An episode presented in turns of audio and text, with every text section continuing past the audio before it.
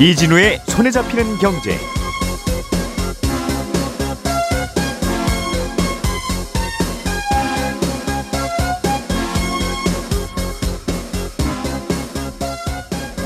안녕하십니까 이진우입니다.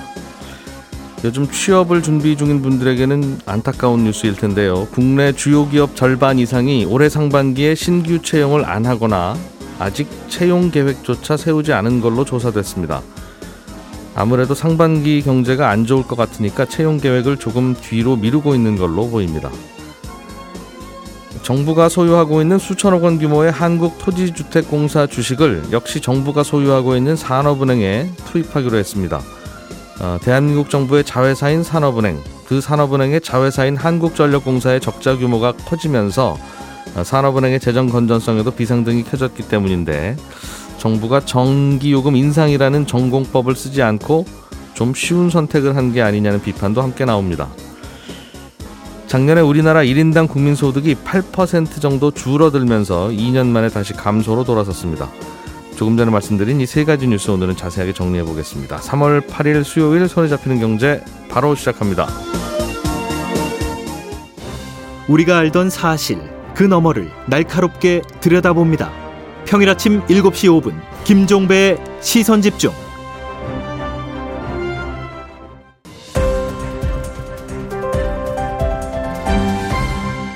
이진우의 손에 잡히는 경제. 예, 앞서 말씀드린 별로 기분은 좋지 않은 뉴스들 오늘 깔끔하게 그래도 정리해 보겠습니다. MBC 양효걸 기자, 손에 잡히는 경제 박세원 작가, 한국경제신문 나수지 기자 이렇게 세 분 나와 계십니다. 어서 오세요. 네, 네, 안녕하세요. 경제 뉴스는 뭐 좋은 얘기 나오는 경우는 많지는 않죠. 음, 네. 있어도 저희가 잘 안 갖고 오긴 합니다. 기껏해야 그냥 재밌는 얘기 정도가 예. 어, 최선인 것 같은데 그래도 뭐 정리해 보죠. 우리나라의 작년에 1인당 국민 소득 이게 네. 이제 결국 달러로 환산되는 걸 텐데 네, 1년 전보다 8% 가까이 감소한 걸로 나왔네요. 그렇습니다. 1인당 국민 소득은 국적이 대한민국인 사람들이 한국 안에서든 아니면 한국 밖에서든 열심히 생산 활동을 해서 1년 동안 벌어들인 소득의 총합, 요걸 국민 총소득이라고 하고요. 예. 요걸 인구수로 나누면 1인당 국민 소득이 음. 되는 겁니다. 대충 보면 GDP를 그냥 국민들 머리 숫자로 나누면 되는. 그렇습니다. 음. 얼추 그렇게 됩니다. 그러니까 손흥민 선수가 영국에서 축구 열심히 해서 번 돈 요거는 어, 또- 들어간다는 거죠. 들어갑니다. 음, 국내외 다 더하는 거니까. 그렇죠. 우리나라 국민이 번 돈이니까요. 음. 그래서 작년에 1인당 국민 소득이 얼마냐면 우리 돈으로 4,220만 원 정도 되는데요. 2년 전보다 1인당 국민소득 2년 전 1인당 국민 소득보다 4% 조금 넘게 늘었습니다. 예. 원화로 보면. 음. 근데 좀 이상하죠. 좀 전에 2년 전보다 8% 가까이 줄었다더니 왜 4% 정도 늘었다고 하느냐? 음. 그건 1인당 국민소득을 달러로 환산했을 때 8% 가까이 줄었다는 거거든요. 예. 근데 1인당 국민소득은 국가 간 비교를 하기 위해서 연평균 달러원 환율로 환산을 해서 비교를 합니다. 그 12월 말 기준 환율이 아니라 네. 1년 내내 달러원 환율이 어느 정도 수준이었느냐를 보고 네. 그 환율을 곱해서 달러로 환산한다. 그렇습니다. 그러니까 원화 가치가 하락하면 1인당 국민소득도 같이 낮아진다는 그런 뜻인데 작년에 달러원 환율이 이례적으로 좀 많이 올랐었거든요. 연평균으로 한 13% 정도 환율이 올랐습니다. 그 원화 가치가 그만큼 하락했다는 거죠. 떨어졌다는 거니까 그렇습니다. 원화로 열심히 돈 벌었긴 벌었는데 네, 기껏 달러로 환산하니 오히려 쪼그라든 게 되더라. 그렇습니다. 달러로 따지면 낮아졌다는 거고 어제 신문 기사들 제목을 보면 20년 만에 1인당 국민소득이 대만에 뒤처졌다 이런 얘기를 덮였는데 달러로 환산을 해보니까 우리가 대만보다 900달러 정도 뒤지는 걸로 나오긴 하거든요. 예. 다만 대만은 작년에 환율이 6.8% 올랐습니다. 그럼 대만 돈 가치도 좀 떨어졌는데 네. 우리나라 돈 가치 떨어진 것보다는 덜 떨어져서 그렇습니다. 거의 두배 차이입니다. 그러니까 환율 요인이 크게 작용했다라는 게 어제 정부의 설명입니다. 그러면서 정부가 정확하게 예측은 어렵지만 달러원 환율이 과거 10년 평균인 1145원 수준을 유지한다고 가정을 하면 예. 성장하고 물가를 고려했을 때 1인당 국민소득 4만 달러가 멀지 않은 시기에 달성할 수 있을 것 같다. 이렇게 얘기를 했는데요. 저는 이런 1인당 국민 총생산, 뭐 1인당 국민 총소득 이런 지표도 갈때 발표될 때마다 이런 생각이 드는데 1인당 국민소득은 그 나라에서 발생한 경제활동의 결과물을 단순히 그냥 그 나라의 인구로 나눈 수치이기 때문에 네. 실제로 국민들의 소득 수준하고 정확하게 일치하지는 않습니다. 그 번 돈이 다 국민들에게 골고루 나눠지면 비슷하게 일치할 텐데 네. 기업 중심의 경제 활동을 하다 보면 뭐 기업 금고에 들어가서 계속 다른 목적으로 남아 있는 돈들도 꽤 있고 하니까. 그렇죠. 특히 우리나라 기업들은 배당도 잘 안 하니까요. 음. 그래서 실제 국민들 개개인의 소득은 그 구- 수치보다 낮은 경우가 많거든요. 자기야 아버지 월급이 많으면 뭐해요? 그렇습니다. 그 용돈으로 나눠주자는 나는 똑같지 맨날 그, 그 얘기일 거예요. 그렇습니다. 그래서 어떤 나라의 생활 수준이나 경제 상황 같은 걸 진짜로 보려면 그 나라에서 가장 어렵게 사는 사람들이 어떻게 살고 있는가를 봐야지 음. 1인당 국민소득 4만 달러 이 숫자에만 치중을 하다 보면 숫자랑 그래프만 행복한 나라가 될 수도 있다. 이런 생각을 좀 해봤습니다. 아침부터 그런 생각을 다 하세요. 네, 어제 보다가 굉장히 이런 건 장엄한 생각인데. 아, 알겠습니다. 어, 환율 환율의 문제가 있긴 하나 뭐 좀 줄었다. 네 그렇습니다. 달러로 환산한 게 사실 진짜 소득이겠죠. 그렇죠.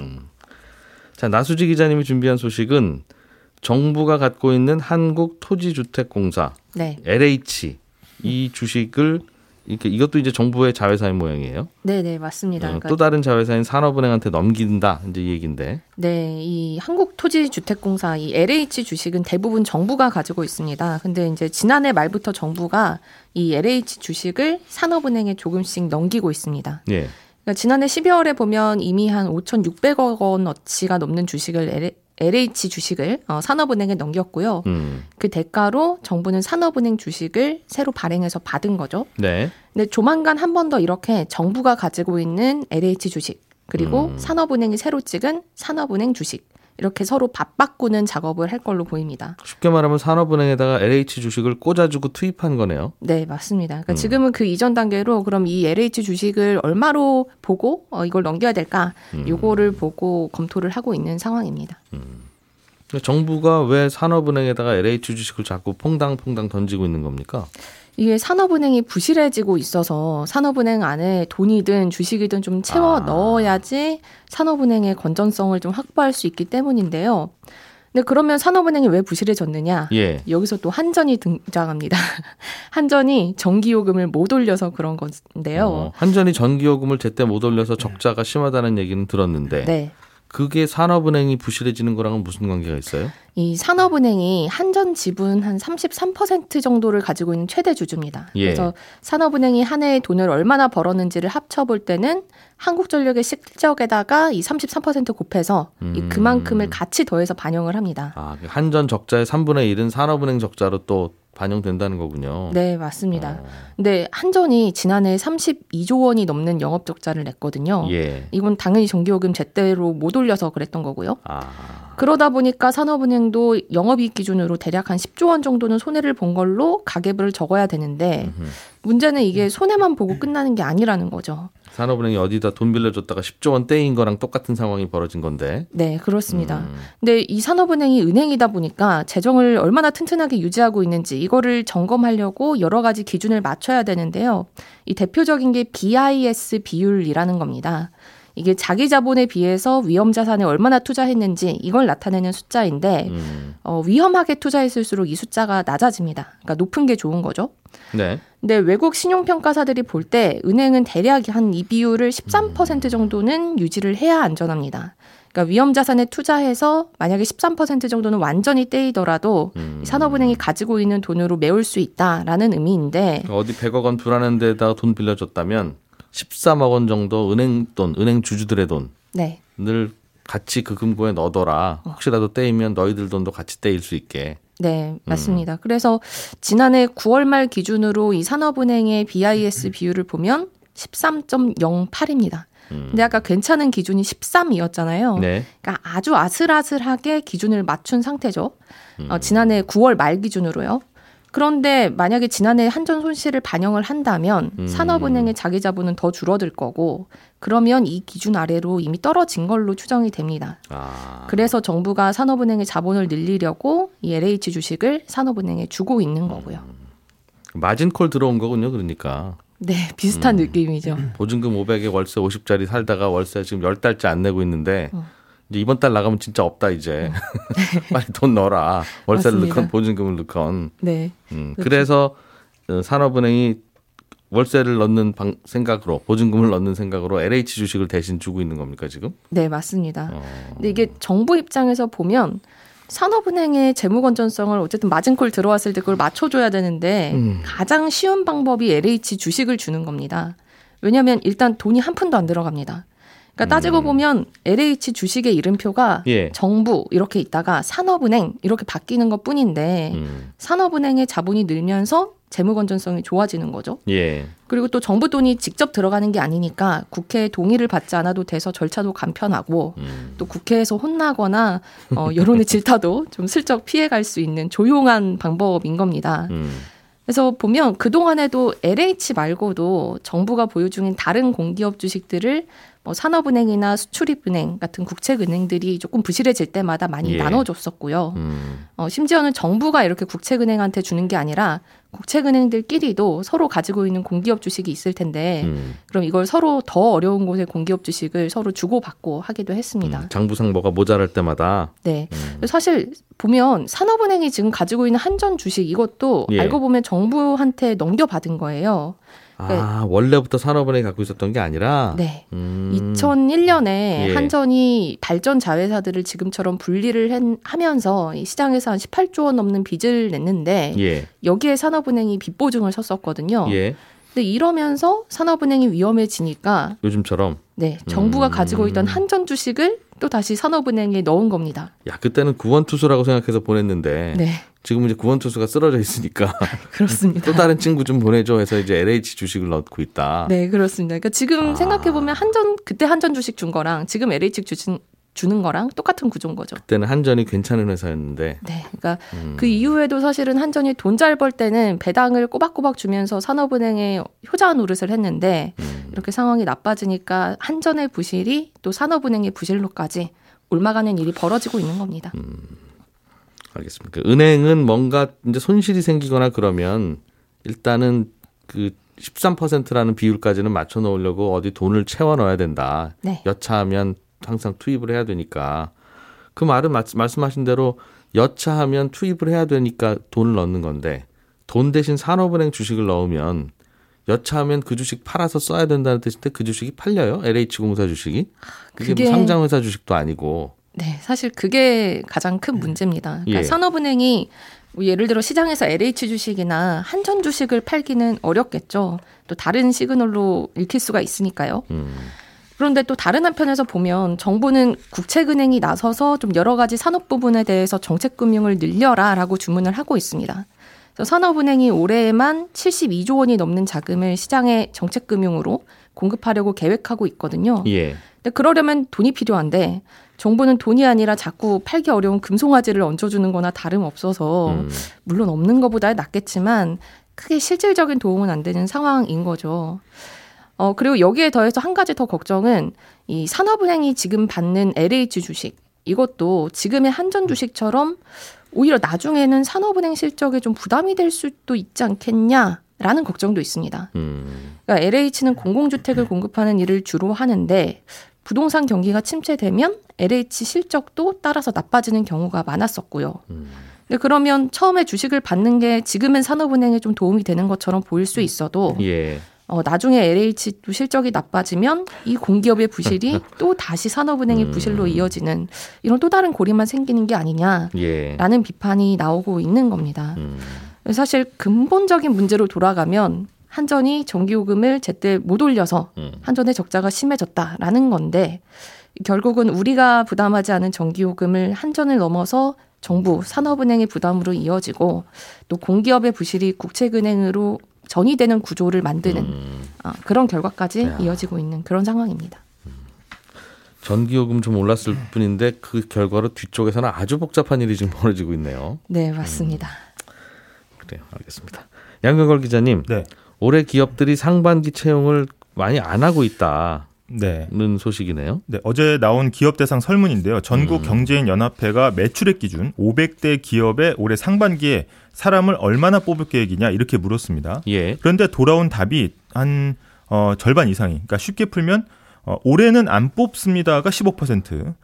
어, 글쎄요, 잘 모르겠네요. 아직 계획이 없네요가 한 40% 가까이 됐습니다. 뭐 안 뽑는 거죠, 뭐 사실은. 그렇죠. 예. 음. 종합해 보면 올해 안 뽑거나 계획이 없다는 응답이 55%에 달했다는 건데 예. 이게 매년 하는 조사인데 1년 전 수치와 비교를 해 보면 음. 5% 포인트 정도 늘어났습니다. 예. 아, 그러면 올해 사람을 뽑을 거다 응답한 기업한테 다시 물어봤더니 올해는 작년과 비교해서 어느 정도 뽑습니까 물었더니 지난해보다는 적게 뽑으려고 합니다. 즉 음. 채용 규모를 줄이겠다는 응답이 25% 정도 달했고요.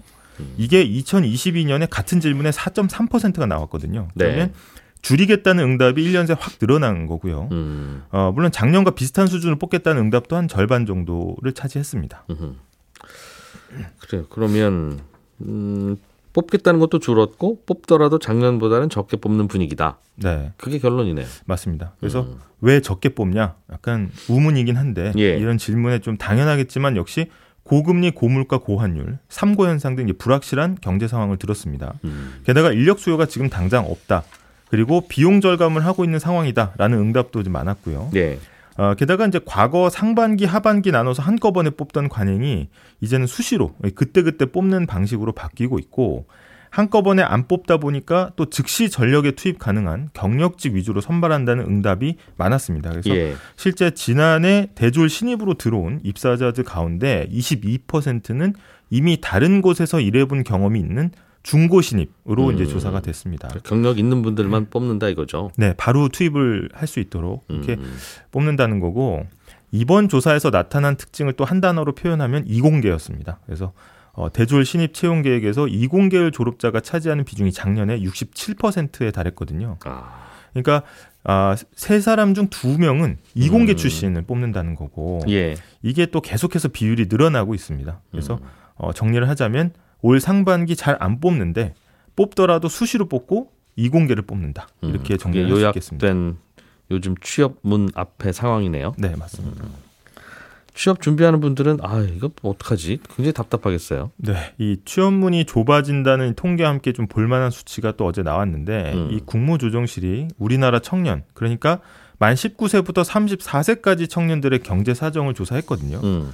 근데 우리나라 청년 취업자의 월급이 이 세 전으로 평균 한 250만 원 정도 조금 넘겼고 1인 청년 가구 한 달 생활비는 한 161만 원 정도였습니다. 음. 그러니까 아, 세금 떼고 뭐 공과금 내고 저축할 수 있는 돈이 매달 아무리 많이 해봤자 40에서 한 50만 원 예. 선이라고 볼 수가 있고 또 어제 많이 기사가 나왔던 수치는 뭐냐 하면 이 부모 세대의 가구원으로 속해 있는 경우 그러니까 음. 독립하지 않고 함께 사는 청년이 전체의 약 60% 정도 됐습니다. 청년 층 인구의 60%는 네.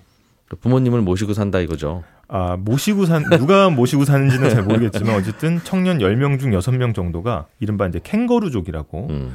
그래서 이들 중 70% 정도는 어, 부모에게서 독립할 계획이 당장은 없다. 음. 이렇게 선을 그었습니다. 당분간은 계속 모시겠다. 네, 계속 모시겠다. 알겠습니다. 아, 이게 뭐 어떻게 하겠어요? 그러니까 취업을 하고 월급을 받아야 또 독립할 공간도 만들고 그 독자적인 삶을 살죠. 취업이 쉽지 않으니까 뭐 당연히 그럴 텐데. 네. 어, 일단 이게 캥거루족을 선택한 이유 중에 가장 큰 게 생활비 절약이고요. 예. 아무래도 고물가가 좀 반영이 됐고 통근과 통학이 좀 편하다는 점도 이제 뒤를 이었습니다. 근데 이 많은 청년이 그러면은 만약에 독립한다면 언제 독립하겠냐라고 했을 때 자산이 형성되거나 취업한 이후를 꼽았거든요. 음. 그래서 1인당 천, 청년의 연소득이 어 2,100만 원 정도인데 예. 한 푼도 안 쓰고 월급을 다 5년 동안 모아야 1억 원이죠. 음. 근데 당장 뭐 전세나 뭐 자가로 집을 얻어서 독립하기는 상당히 어려운 실정이고 음.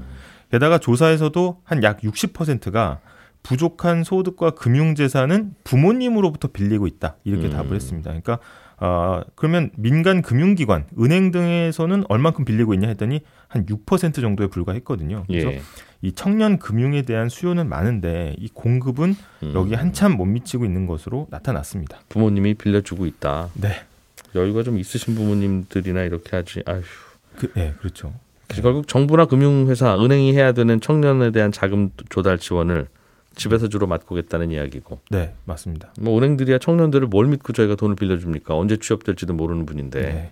또 라는 얘기 하겠죠. 네, 금융거래 기록이 적다 보니까 그런데 이제 이런 측면이 있습니다. 청년들한테 이제 결혼 이제 의향을 물었거든요. 네. 75%가 결혼 계획이 있다고 답했고요. 음. 그러면 아이를 낳을 의향이 있냐 했을 때 어, 출산 의향이 있다는 응답도 60%가 넘었습니다. 음흠. 그러니까 물론 여성과 남성의 격차가 좀 크긴 했지만 어, 결혼과 출산에 대한 의지가 상당 부분 있다는 거죠. 음. 근데 하지만 이제 연소득이 2,100만 원 수준인데 그러니까 원로 환산하면 180만 원 정도. 예. 그럼 지출이 160만 원 나가니까 이 독립이나 결혼으로 이제 본인이 원하는 다음 스텝을 밟지 못하고 있다 이렇게 해석이 가능하고요. 예. 결국은 또 일자리 문제로 우리 경제가 청년에게 안정적인 소득을 줄 수 있는 양질의 일자리를 만들지 못하고 있다 이렇게 볼 수 있고 최근에 그 안정적이면서 또 고연봉이라는 현대자동차 생산직 모집에 뭐 수만 명이 몰리고 뭐 현직 공무원도 지원했다 이런 얘기들이 들리는 것도 음. 이런 분위기를 반영한다고 볼 수가 있겠습니다. 그러게요. 뭐 엊그제 52시간 근로제를 어떻게 탄력적으로 늘리냐, 네, 마냐, 뭐 이거 가지고 논란이 있는 이유도 네, 사실 안 늘리고 조금만 일하면 우리도 좋고 다 좋은데 네, 문제는 이제 그렇게 되면 일자리들이 점점 줄어들게 되고 뭐 조금씩 조금씩 네. 그럴 때 그럴 때 이제 이 문제 어떻게 풀겠냐 하는 또 고민도 또 같이 네. 있을 거고. 그래서 결국 이제 일자리 문제로 귀결된다라는 이제 분석들이 많은데 일단 음. 제가 1990년대 말하고 2000년대 초반에 일본 관련 기사들을 좀 찾아봤거든요. 예. 근데 이제 기사 본문이 정말 나라 이름만 바꿔도 될 정도로 음. 현재 지금 우리 기사들하고 굉장히 비슷했습니다. 그래서 어, 일본에서도 1990년대 말부터 예. 캥거루족이 문제다. 캥거루족이 늘고 있다는 기사가 집중적으로 나왔고 이 문제는 2010년대 기사를 찾아보면은 이제는 캥거루족이 문제가 아니라 음. 신캥거루족이 문제다 이런 이야기가 나오거든요. 신캥거루족은 뭐예요? 그러니까 1990년대 20대 아, 때 독립 못하고 했던 캥거루족이 그분들이 이제 나이 들어서도 계속 캥거루다. 네, 계속 독립을 음. 하지 못하고 고스란히 2000년대로 옮겨간 겁니다. 그래서 중년 캥거루족 문제가 굉장히 사회 문제로 대두가 됐었고요. 예. 만약에 이런 게 저희가 이제 어떻게 모멘텀을 마련을 못 한다고 하면은 음. 여기서 고스란히 또 우리나라도 캥거루족이 또 음. 중년 캥거루족이 된다는 그런 기사가 또 몇 년 후에 또 나올 수 있다. 그래서 어, 이런 현상이 저성장 국면에서 피할 수 없는 거지만 음, 어, 그대로 일본의 길을 따라갈 수 있다. 이런 우려들이 나오고 있습니다. 그러네요. 한 1분 좀 남았는데 혹시 다른 뉴스 있습니까? 어, 간밤에 환율에 영향을 줄 만한 보도가 하나 나왔는데 예. 파월 연준 의장이 어제 미국 국회에 출석해 가지고 요약하면 금리 인상 페달을 더 세게 밟을 수도 있다 이렇게 얘기를 했거든요. 아, 그것 때문에 미국 시장 많이 빠졌더군요. 그렇습니다. 간밤에. 네, 22일에 예. 금리 결정 회의가 열리는데 예상보다 많이 올리게 되면 한미 금리 차가 더 벌어지기 때문에 이렇게 되면 음. 미국 달러가 아 미국 달러가 이제 미국으로 빠져나가고 그럼 원달 달러원 환율이 올라갈 수도 있지 않습니까? 근데 이제 물론 한미 금리 차 때문에 달러원 환율이 무조건 영향을 받는 건 아니겠습니다만 예. 그래도 어느 정도는 좀 걱정할 만한 그런 보도가 나온 건데요. 음. 어제 이창용 한국은행 총재도 이런 점을 언급을 하긴 했어요. 환율이 만약에 혹시라도 뛰게 되면 음. 또 다른 방안을 강구를 할 거다. 그러나 무조건 한미 금리 차가 벌어진다고 해서 환율이 오르는 건 아니다.라고 음. 얘기를 하긴 했습니다만 예. 그래도 환율에 걱정이 되는 보도가 나온 건 맞습니다. 음, 금리가 이제 좀 내려가겠지 싶었던 우리의 예상이 이제 한번 깨졌다. 어, 어제도 네. 또한 번. 그렇습니다. 음, 그런 상황이군요. 아유, 어떻게 될지 뭐. 예, 저는 내일 아침 8시 30분에 다시 찾아와서 인사드리겠습니다. 오늘 양효걸 기자, 나수지 기자, 박세훈 작가 이렇게 세 분과 함께 경제 뉴스 정리해봤습니다. 여러분 고맙습니다. 이진우였습니다.